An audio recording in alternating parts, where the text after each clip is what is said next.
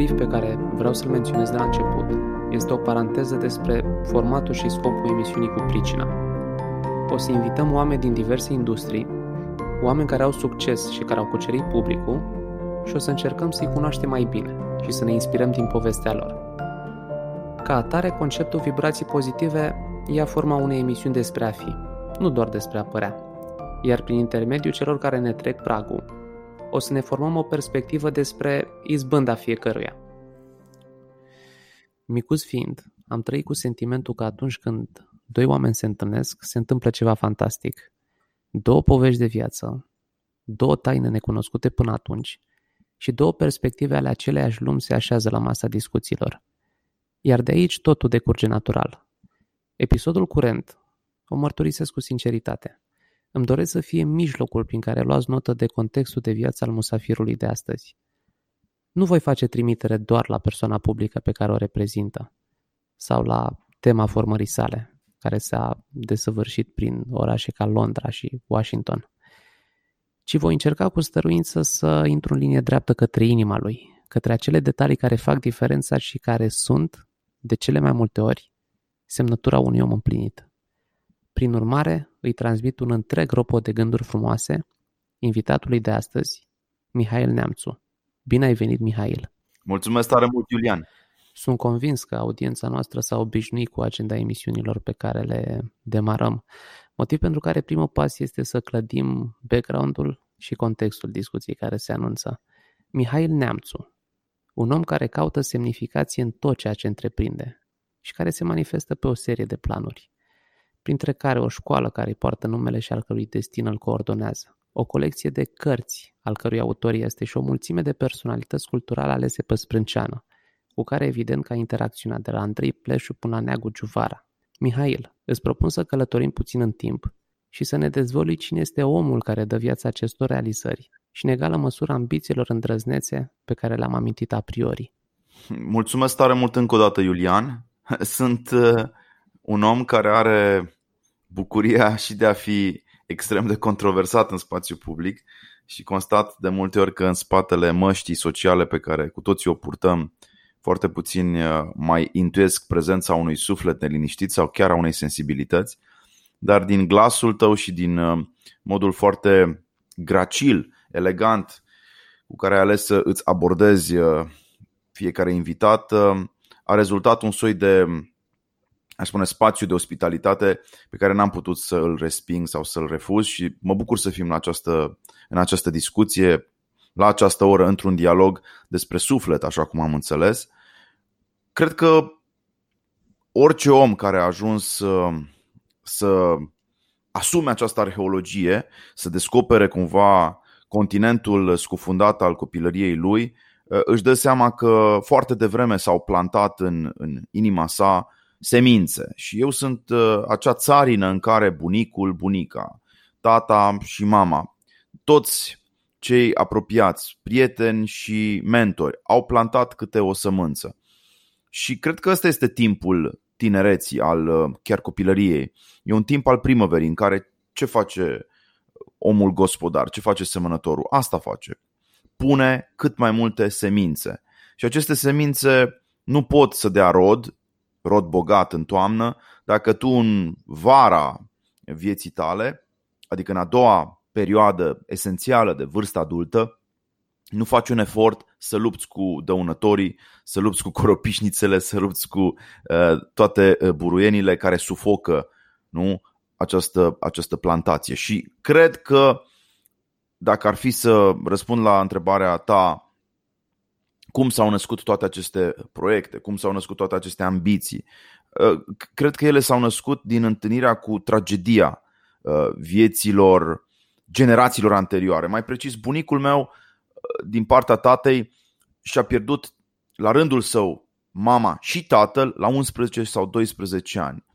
Bunicul meu a avut un tată care a fost tăiat de tren și asta se întâmpla pentru cei care ne ascultă să fie limpede în geografia lui Ioan Slavici, aproape de Șiria, nu? aproape de granița de vest a României cu Ungaria, imediat după Marea Unire. Pe, pe de altă parte, bunicul meu și-a pierdut mama la o vârstă foarte fragedă de 12 ani și cunoscându-l am descoperit un om aspru și extrem, extrem de rănit, un om dur în felul lui, dar care și-a găsit în credință și în cuvintele Bibliei de cele mai multe ori consolarea.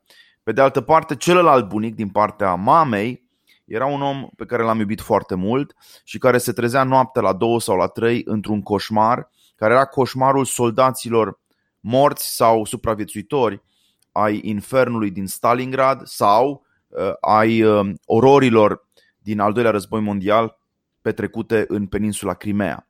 Deci bunicul meu, din partea ta- ma- mamei, mi-a dat perspectiva asta istorică asupra condiției umane. Viața este despre suferință, despre înfruntarea morții, despre absurditatea unor decizii politice care se iau peste capul tău și celălalt bunic mi-a dat consolarea aceasta a credinței în fața acestor vicisitudini și tragedii ale vieții.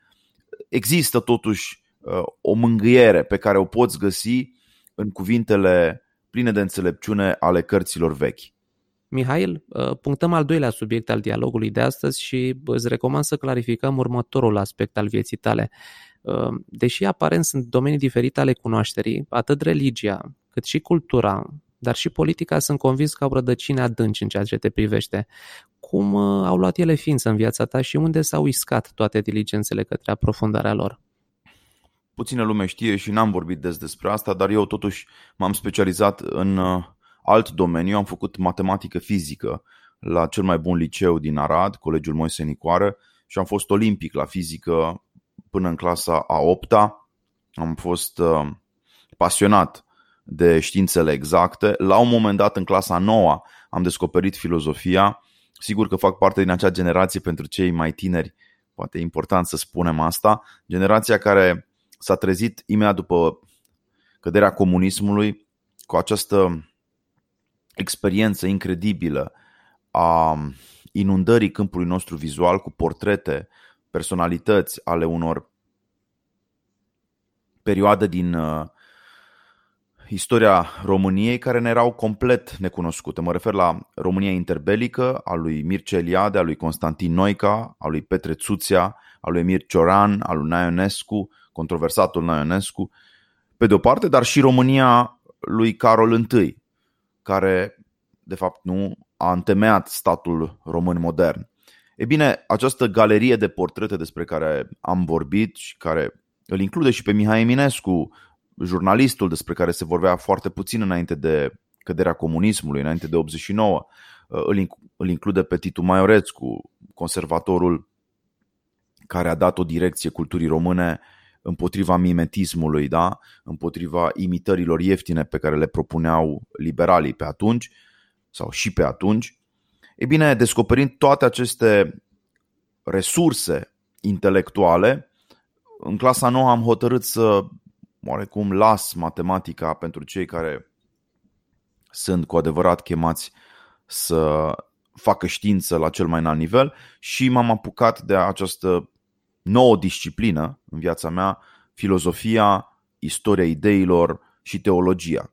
Și încet, încet uh, am asumat și o disciplină, un canon, cu alte cuvinte, mi-am impus un număr de pagini pe care trebuia să le citesc zilnic. Aveam zile în care marcam, nu știu, 350 de pagini citite, alteori scădeam la 250.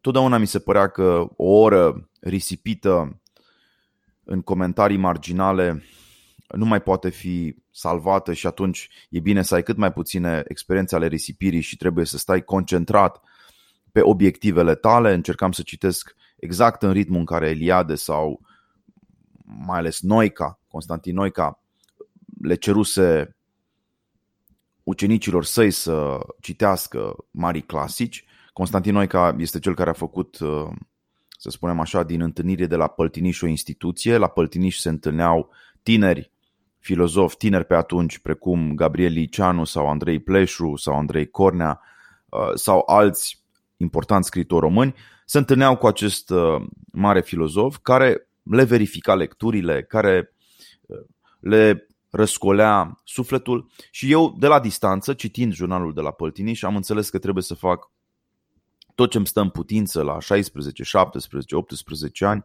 ca să ajung departe. Am încercat să îmi și rafinez niște instrumente, să șlefuiesc, cu alte cuvinte, armele spiritului, pentru că spiritul uman poate să cerceteze, poate să scruteze orizonturi noi doar în măsura în care își asimilează sau își rafinează instrumentele de investigare, de cercetare și asta înseamnă limbi străine. Sigur, m-am apucat să învăț uh, germana, am ajuns până la un punct, poate nu atât de departe cât, uh, cât ar fi trebuit să fie punctul acela nu de cunoștință, de cunoaștere.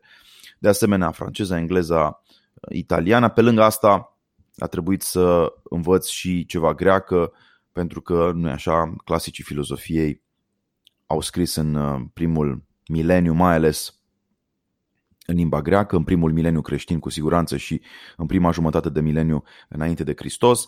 De asemenea, uh, am încercat să uh, dobândesc și cunoștințe de limba latină. Cu alte cuvinte, mi-am însușit o parte măcar din canonul umanist, pe care alții însă l-au desăvârșit eu nu sunt dintre erudiții care poate să se laude că a tradus vreo pagină din Aristotel sau Platon, dar vă pot spune că am colegi de generație care au făcut asta și sunt oameni extraordinari, puțin cunoscuți, sunt filologi care trăiesc o viață socialmente marginală și care probabil și din punct de vedere material sunt precari, dar care au descoperit comori prin această cercetare uh, nouă celor profani inaccesibile. Pentru că a citi un text în în original, inclusiv Biblia. Dacă citești Evanghelia după Ioan în limba greacă e una și dacă o citești în traducere este alta. E ca o conversație, Iulian, pe care noi acum o avem nemișlocit în limba română. Dacă ar trebui la fiecare propoziție să fie întrerupt fluxul meu de gânduri și să fie tradus pentru tine, să spunem, într-o altă limbă, ai simțit și tu că există un impediment în comunicare. Și atunci, acest spectacol al culturii pentru mine a fost mai mult decât o chestiune de ornament. Hai să pun în casa mea niște cărți care să arate mai bine decât niște bibelouri. Hai să folosesc niște cuvinte care sună mai chic decât altele. Nu. Pentru mine a fost cultura, în primul rând, uh, o experiență a descoperirii de sine. Am aflat cât de puțin este omul dispus să se sacrifice, cât de adesea împotrivit suntem noi ideii de excelență, cât de ușor este să fii rudimentar, cât de simplu este să înjuri, cât de comod este să nu deschizi o carte. Și atunci, când am văzut care este abisul nostru de ignoranță, uh, m-am speriat și mi-am propus ca în 10 ani de zile să depășesc această condiție. Acum nu cred că sunt un știutor sau în niciun caz un atot știutor, dar am măcar vagul sentiment că dacă ceva îmi scapă, știu unde să mă duc. Cunosc partea de bibliotecă spre care trebuie să mă îndrept. Știu colțul da, de apartament unde mă așteaptă o enciclopedie și unde mă pot edifica. Lucrul acesta e extrem de important, pentru că oamenii ignoranți sunt adesea convinși de propria lor, nu știu, excelență. Ori, încet, încet, întrebările lui Socrate, filozofia în general te face să realizezi că, de fapt, pornești în viață cu, cu, cu acest depozit extraordinar de neștiință, de întuneric și adesea de nepăsare care trebuie toate corectate.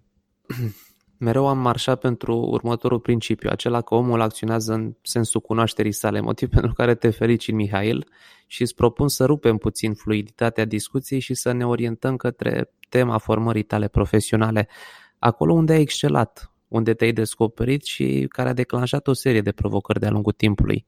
Cum au evoluat anii studenției tale și ce turnuri au luat lucrurile apoi? Între 12 am participat la o competiție, cum se întâmplă în România în continuare, nu? Tinerii să fie invitați să participe la olimpiade. Am trecut de faza județeană, faza, uh, bineînțeles, de municipiu, dar uh, la națională am fost surprins pentru că am depus un eseu în 14 pagini scris în doar două ore despre timp și eternitate și nu credeam că în România, în care nu se vorbea aproape zilnic, ca și astăzi de altfel, despre corupție, uh, un tânăr necunoscut, fără pile și fără relații și fără cunoștințe va fi validat de o comisie compusă din profesori universitari. Și totuși lucrul ăsta s-a întâmplat, prin urmare, între a 12-a, în luna martie, țin minte și acum, la Deva, luând locul întâi pe țară și devenind parte a acelui grup de olimpici care au făcut și o deplasare în 1996, vreau să vă amintiți, când uh, salariul mamei mele era de vreo 70 de dolari pe lună, profesoară de limba română, am făcut o deplasare spre Oxford, spre Marea Britanie și împreună cu ministrul de atunci, Alexandru Mironov, am descoperit lumea aceasta fabuloasă a științei din uh, țara lui Isaac Newton. După ce am luat acest premiu, am fost uh, foarte edificat cu privire la drumul pe care trebuie să mi-l asum, deși existau prieteni care îmi spuneau tu trebuie să dai la facultatea de drept pentru că vorbești cu ușurință și ai și patos și o să faci o grămadă de bani. Uite că n-am ales calea aceasta, ci m-am dus să studiez filozofia la Cluj. Am avut șansa unor dascăli foarte buni care mi-au pus în mână, repet, izvoarele gândirii europene și deci cu alte cuvinte am citit temeinic Platon, Aristotel, am citit uh, mai ales textele medievalilor, pentru că am avut un profesor în persoana lui Alexander Baumgarten care a insistat să facem asta.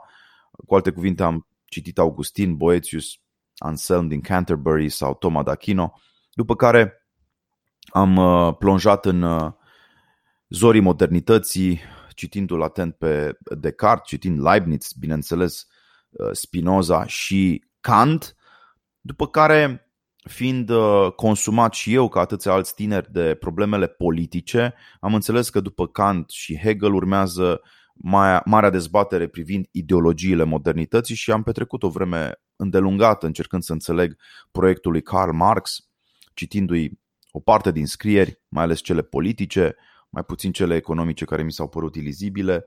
De asemenea, am uh, citit foarte mult în zona fenomenologiei și a teologiei, de asemenea m-a fascinat istoria artei și am și tradus câteva cărți ale unui membru al Academiei franceze, Jean-Luc Marion, despre icoană și tablou, după care gândurile mele s-au îndreptat și spre alte teritorii, cum ar fi bioetica, această interogație cu privire la, aș spune, condiția umană în contextul modern al înfruntării bolii ce ai voie să faci, ce nu ai voie să faci, în regulă să dai drumul la eutanasie sau e în regulă să admiți un proiect de eugenie, toate aceste întrebări etice uh, m-au uh, preocupat o vreme, am, uh, am lucrat și în acest câmp. Și deci se schițează, așa cum vă dați seama, portretul eclectic, aș zice, al unui om cu foarte, foarte multe curiozități, dar care nu cred că a pierdut firul roșu, pentru că firul roșu rămâne această interogație cu privire la spune, condiția umană. Ce este omul? Ce ne face pe noi oamenii uh, diferiți? De ce omul este diferit de orice alt reprezentant al regnului animal? Și eu cred că această condiție umană se realizează în căutarea binelui, a adevărului și a frumosului. Există o neliniște în sufletul uman, există o nemulțumire pe care noi cu toții o resimțim atunci când trăim doar în orizontul animalității, când tu doar îți satisfaci poftele sau instinctele, ceea ce până la un punct este în regulă, dar când te limitezi doar la asta, ești profund nefericit. Cauți un mai mult, cauți să depășești, cu alte cuvinte, cauți o formă de transcendență, cauți să parcurgi un drum spre mai înaltul da? condiției tale. Și acest strigăt pe care l-am resimțit eu însumi în, în adânc care, care m-a făcut să merg mai departe, dincolo de filozofie și dincolo de bibliotecă, spre locuri puțin cunoscute, spre, de ce nu, centre spirituale în, în geografia aceasta uitată a Europei, mă gândesc la mănăstiri, mă gândesc acum la locuri de retragere, acest strigăt m-a făcut să, să înțeleg că niciodată omul nu va fi fericit dacă nu-și va descoperi scopul. Într-adevăr, Mihail, tot timpul am susținut ideea că destinul îți șoptește, nu îți strigă și am pledat întotdeauna pentru a învăța din erorile celorlalți, încercând evident să-mi simplific viața luând cunoștință de ele.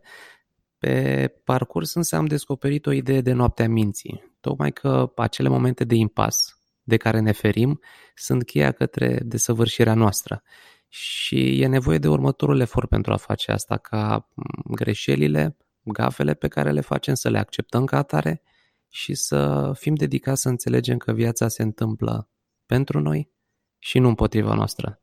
Care este, Mihai, lucru cel mai util pe care consider că ai fi dorit să-l sesizezi înainte de începuturi? Că iubirea e mai importantă decât cunoașterea. Decât să spunem puțin în cuvinte multe, mai bine spunem mult în cuvinte puține. Exact cum faci și tu. Și încă o dată simple, pentru că tensiunea între cunoaștere și iubire e o tensiune pe care cu toții o resimțim. Cunoașterea care ne dă putere, să traducem puțin.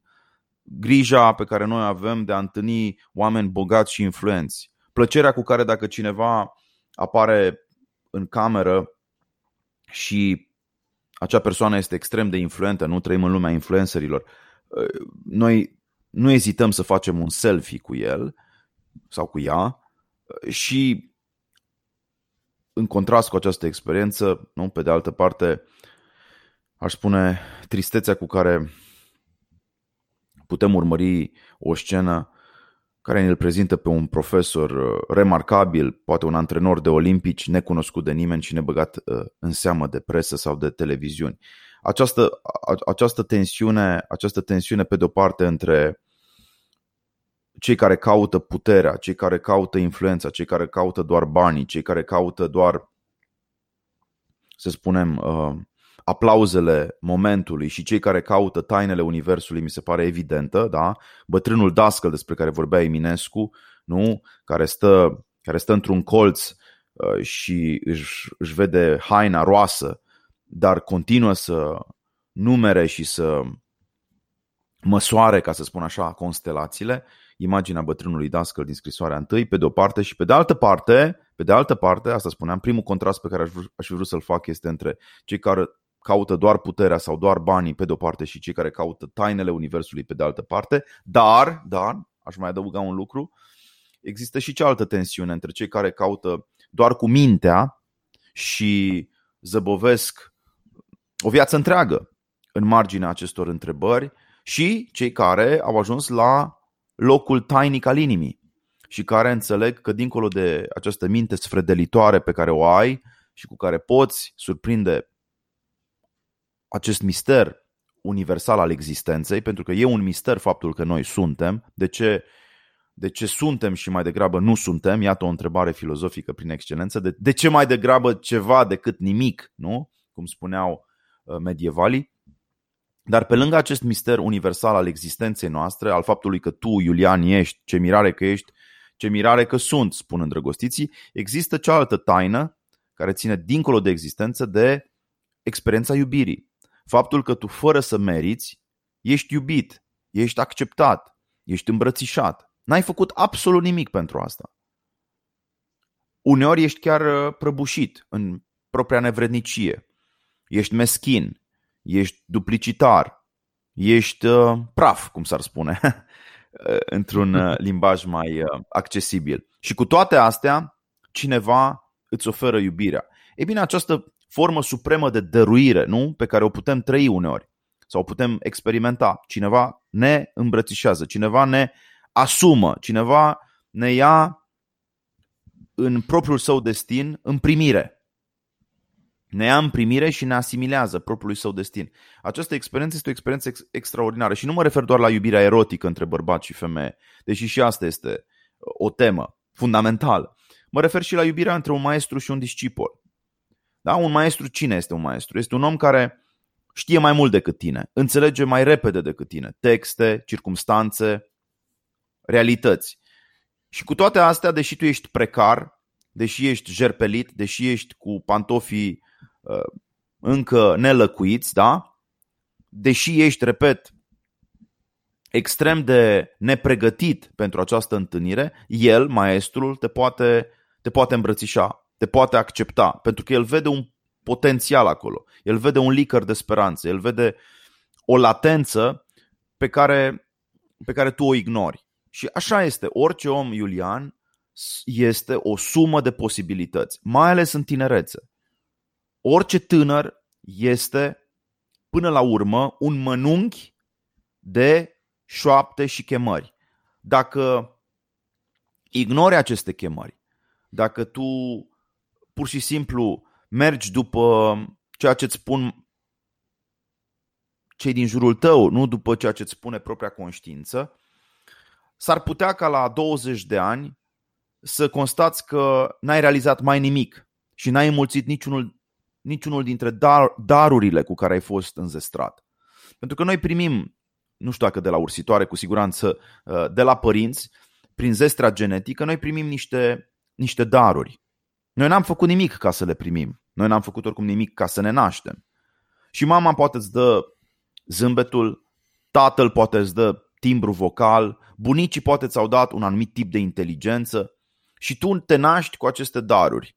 Și dacă n-ai grijă de ele și dacă nu le înmulțești în fiecare zi printr-o disciplină care să însemne în primul rând umilința cu care tu îți asumi condiția de neștiutor și de ucenic, dacă nu faci asta în mod constant, s-ar putea ca la 20 de ani, 30 de ani să constați că viața ta e lipsită de sens. Și atunci ce faci? Te duci către experiențele facile. Cauți sexul de vălmășie, poate. Te duci să iei droguri care îți pot altera starea de conștiință și îți pot stimula senzorial anumite curiozități. Dar după toate aceste experiențe ale excesului, iarăși te vei simți gol și vei constata că viața ta încă nu are un sens. Prin urmare, cred fundamental că noi avem un timp foarte scurt aici dat pe planetă pentru a fi consumat. Viața noastră este undeva nu între, în România cel puțin între 70 și 80 de ani. Cei care sunt cu adevărat puternici și rezistenți poate ajung la 90. Neagu Giuvara, iată, a ajuns la 102 ani, Mihai Șora a depășit vârsta de 102 ani, dar majoritatea dintre noi avem, nu, 70-80 de ani. Și cea mai lungă viață este extrem de scurtă, nu? Comparată, la, comparată cu uh, lungimea și lățimea Universului. Și întrebarea este ce facem în aceste câteva milioane de secunde care ne-au fost date pe, pe Pământ. Și răspunsul final la întrebarea ta, ce regret că n-am știut mai devreme, este din nou acesta. Regret că n-am știut să prețuiesc mai mult iubirea decât cunoașterea. Mihai, este uh, un subiect foarte delicat care cere multă prudență și subtilitate. Uh, ai dat o formă foarte frumoasă cuvintelor, iar în completarea ideii tale eu am afirmat și am iterat cu fiecare prilej că în viață avem nevoie de oameni cu care să ne consultăm în legătură cu deciziile importante și oameni care să fie ținte ale aspirațiilor noastre. Au fost oameni pe care i-ai adulat și care ți-au jalonat pașii către tu, cel de acum? Ai avut astfel de repere? Cu siguranță au fost oameni pe care i-am admirat. N-aș spune că am ajuns la idolatrie vreodată, dar i-am admirat și i-am iubit foarte tare. Am uh, luat de la unii această excelență a exprimării în gând sau în cuvinte, nu? A unor stări sufletești. Am luat deci de la unii, până la urmă, frumusețea scrisului și mă gândesc acum la mentorii unei întregi generații, precum i-ai menționat și tu, nu Neagu Giuvara sau Constantin Noica sau Nicolae Steinhardt sau mai aproape de noi Andrei Pleșu, nu? Sunt oameni care au scris cărți fundamentale, care au hrănit imaginația noastră într-un fel aparte, obținând această sinteză inedită între frumos și adevăr, să spui adevărul reușind să transmiți uh, într-un chip frumos acest imperativ, nu e, nu e, chiar, nu e chiar simplu. Dar pe lângă acești oameni, repet, care sunt uh, repere și astăzi pentru cultura română, am întâlnit anonimi sau oameni mai puțin cunoscuți. Ei, unii dintre ei s-au aflat în America sau au trăit în, pe alte meleaguri, da? în spații străine de mediul nostru valah și dacă e nevoie pot să și menționez câteva dintre aceste figuri. Am descoperit lider spiritual, Roman Braga de pildă, este foarte puțin cunoscut, dar este din punctul meu de vedere un sfânt, un om care s-a desăvârșit pentru că a avut o viață de călugăr, de monah, care a început undeva aproape de noi aici la București, la mănăstirea Antim și care a făcut parte din gruparea Rugul Aprins, o binecunoscută mișcare spirituală care a fost suprimată de către comuniști și care l-a inclus nu, ca mișcare pe Andrei Scrima, pe părintele Sandu Tudor, pe Dumitru Stăniloae într-o anumită măsură, de asemenea muzicologi sau istorici de seamă precum Alexandru Elian, dar acest om care a fost trimis la închisoare, Roman Braga, părintele Roman Braga, a ajuns după eliberarea deținuților politici în 1964, a ajuns în America și a fondat o mănăstire unde s-a întâmplat să merg de mai multe ori și l-am întâlnit pe acest bărbat luminos care zâmbea mereu și care avea o formă de iubire față de semeni pe care rare ori am mai întâlnit-o și m-a marcat această întâlnire cu, cu el. De asemenea, când aveam 20 de ani, l-am auzit pe Sofian Boghiu, alt membru al Rugului Aprins, vorbind la catedrala din Cluj. La 16 ani l-am întâlnit pe părintele Teofil Păreanu, care, repet, nu este într-un sens clasic un om de cultură, n-a fost uh, un literat, dar care combina atent sfaturile filocalice, duhovnicești, cu, până la urmă, o cunoaștere întemeiată a istoriei culturale europene și era un duhovnic foarte căutat.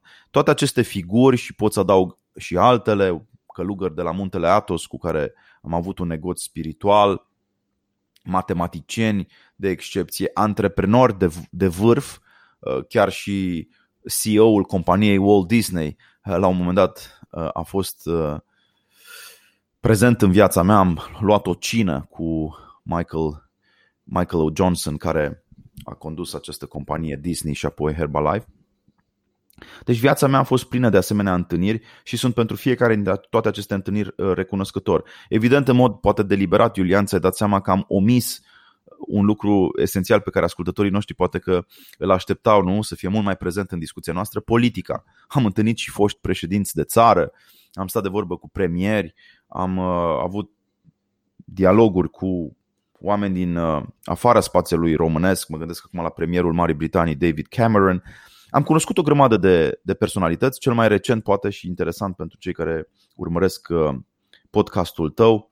L-am întâlnit și pe Jordan Peterson, a fost o experiență interesantă după o conferință pe care a ținut-o la Budapesta.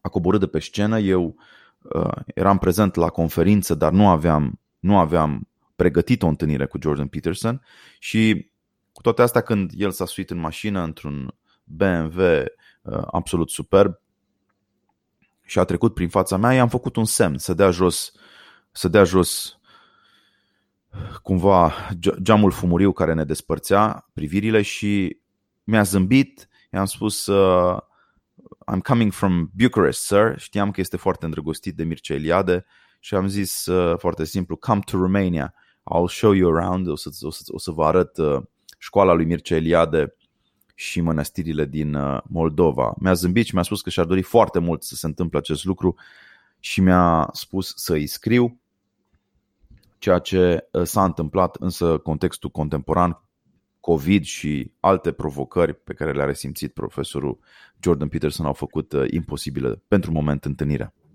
Uh, Mihai, oamenii care ne inspiră sunt obligatorii în viața noastră, însă în alte ordine de idei mi-am format un reflex din a puncta intenția din spatele unui cadou și mai puțin rezultatul lui. Iar cu fiecare ocazie când primesc în dar o carte, știu că dincolo de câteva pagini tipărite în cerneală sunt o mulțime de idei valoroase pe care mi le pot însuși. Cum se numește lucrarea sau cartea de căpătăi pe care o faci cel mai des cadou? Jurnalul Fericirii e o carte scrisă de Nicolae Steinhardt care s-a născut în 1912 în Pantelimon, București, și care a murit în 1989 la Rohia, Maramureș, al cărui tată a fost uh, Oscar Steinhardt, prieten cu Albert Einstein la Institutul de Politehnică din uh, Zurich, un om uh, genial care stăpânea o grămadă de domenii, de la dreptul constituțional până la fizica cuantică, un uh, literat desăvârșit, un știutor de carte, cum rareori ni s-a dat să mai vedem în ultimii ani.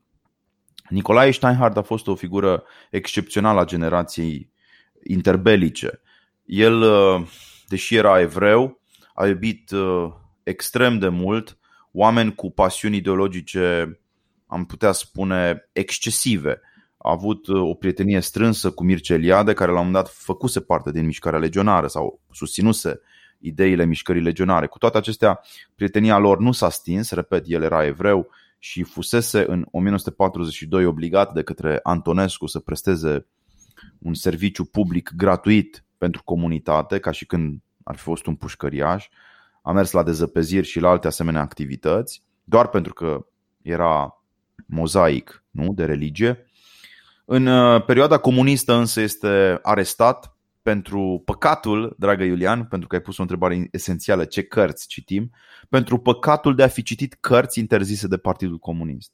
S-a făcut pușcărie, să nu uităm niciodată, s-a făcut pușcărie în țara asta pentru că oamenii inteligenți și liberi au citit cărți interzise. Este extraordinar, este incredibil să te gândești la acest fapt, ce a însemnat cenzura în perioada anilor 50, în perioada stalinistă. Și Nicolae Steinhardt, care era foarte apropiat de Dinu Pilat, unul dintre eroii mei, pentru că în volumul Vârstele iubirii discut dragostea între Dinu și Nelly Pilat, dar repet, Nicolae Steinhardt împreună cu Dinu Pilat și cu alți amici se, se întruneau, se întâlneau și discutau despre revoluția anticomunistă de la Budapesta din 56, discutau despre excesele regimului sovietic și așa mai departe. Într-o bună zi, el a fost chemat de securitate la raport, i s-au dat 24 de ore să-și împacheteze hainele și să meargă la tribunal pentru a fi condamnat de către Partidul Comunist, nu? Care, și, care domina și tribunalele și viața publică în general. A fost condamnat la închisoare, iar când s-a despărțit de tatăl său, i-a spus uh, Oscar, bătrânul, i-a spus Steinhardt senior, i-a spus uh, fiule Nicule, uh, du-te la închisoare, dar nu uita să nu fii niciodată un ovrei căcăcios. Cu alte cuvinte, i-a predat această lecție a demnității și Nicu Steinhardt este unul dintre oamenii care nu și-a trădat niciodată prietenii, n-a, n-a făcut rapoarte la securitate, n-a turnat cu alte cuvinte, în schimb a scris o operă extraordinară, repet, ea se numește Jurnalul Fericirii, a apărut în foarte multe ediții după 1989. Cea mai bună ediție critică este apărută, tipărită de către editura Polirom și o recomand tuturor. Este cartea care m-a luminat în ceasuri grele, în ceasuri întunecate, cum spuneai tu. Este cartea care îți dă și elementul acesta de înțelepciune, nu? dar îți prezintă și întregi episoade din viața culturală a Europei, dintr-o Europa care astăzi pare să nu mai, să nu mai existe. Așa că o recomand tuturor pentru cei care doresc să își depășească complexul de inferioritate și pentru cei care uh, acceptă că și românii au fost bravi, au fost eroi și chiar sfinți. Cartea aceasta lui Steinhardt este cel mai bun argument în acest sens. Steinhardt s-a declarat până la capăt un iubitor al României, putea să plece precum Eliade peste hotare, a ales să moară în țara asta, a ales să scrie o operă pentru publicul român și a murit în postura de călugăr, retras la mănăstirea Rohia din uh, munții Maramureșului. Indubitabil, finalul discuției este apoteotic. Mihai, aș uh, recomanda să încununăm discuția cu o notă de final. Dacă ai putea să transmiți un mesaj tuturor oamenilor din lume, ce îi încuraja să facă? Cu toții suntem chemați să fim mai buni, să ne depășim în primul rând frustrările și resentimentele. Le-aș spune tuturor, indiferent de vârstă, că de astăzi începând cu toții putem trăi altfel.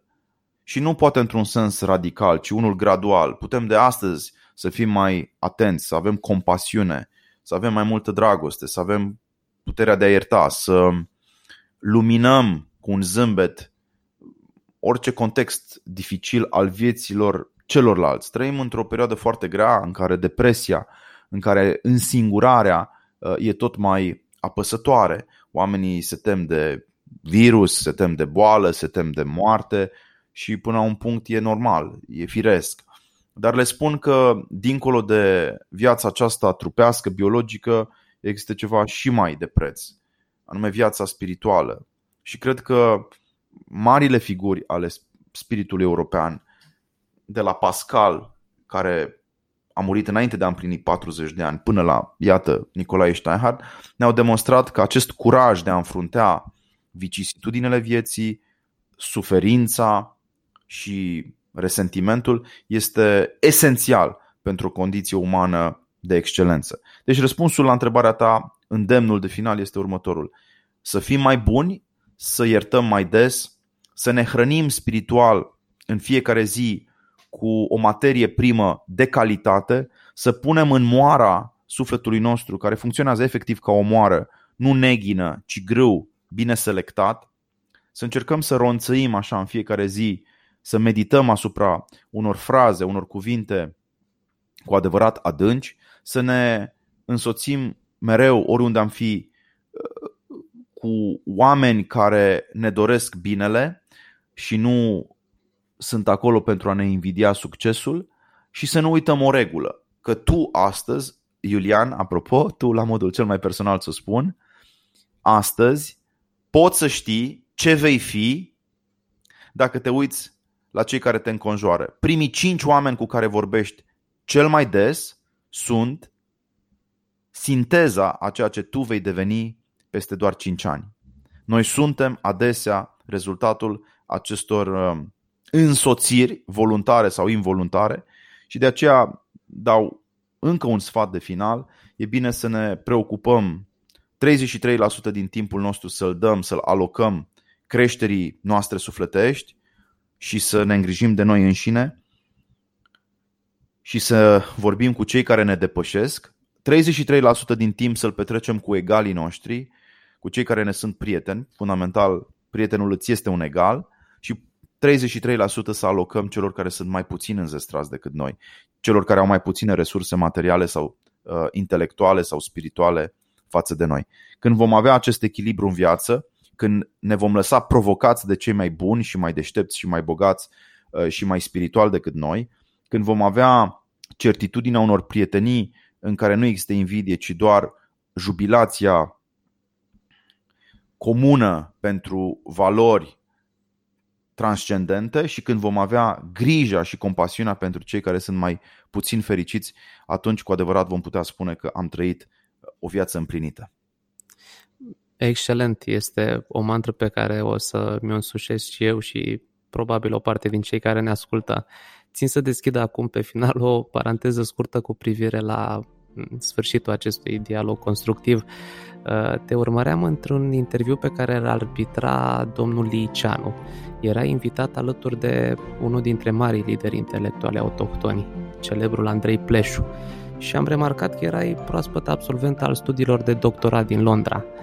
Ehm, era evident cel mai tânăr de la masa discuțiilor și cu toate că erai cel mai tânăr, pretindei în discuții, erai pe picior de egalitate cu ceilalți și culegei laude cu mare lejeritate. Același sentiment îți mărturisesc mă încearcă astăzi și pe mine. Tânăr fiind la cei 25 de ani ai mei, am plăcerea să discut cu o persoană erudită, care s-a consacrat vieții de intelectual și care transmite un mesaj consistent un mesaj de lumină și speranță celor care îl ascultă. Mihail Neamțu, îți mulțumesc în numele audienței Vibrații Pozitive. Eu vă mulțumesc și vă doresc din tot sufletul mult succes!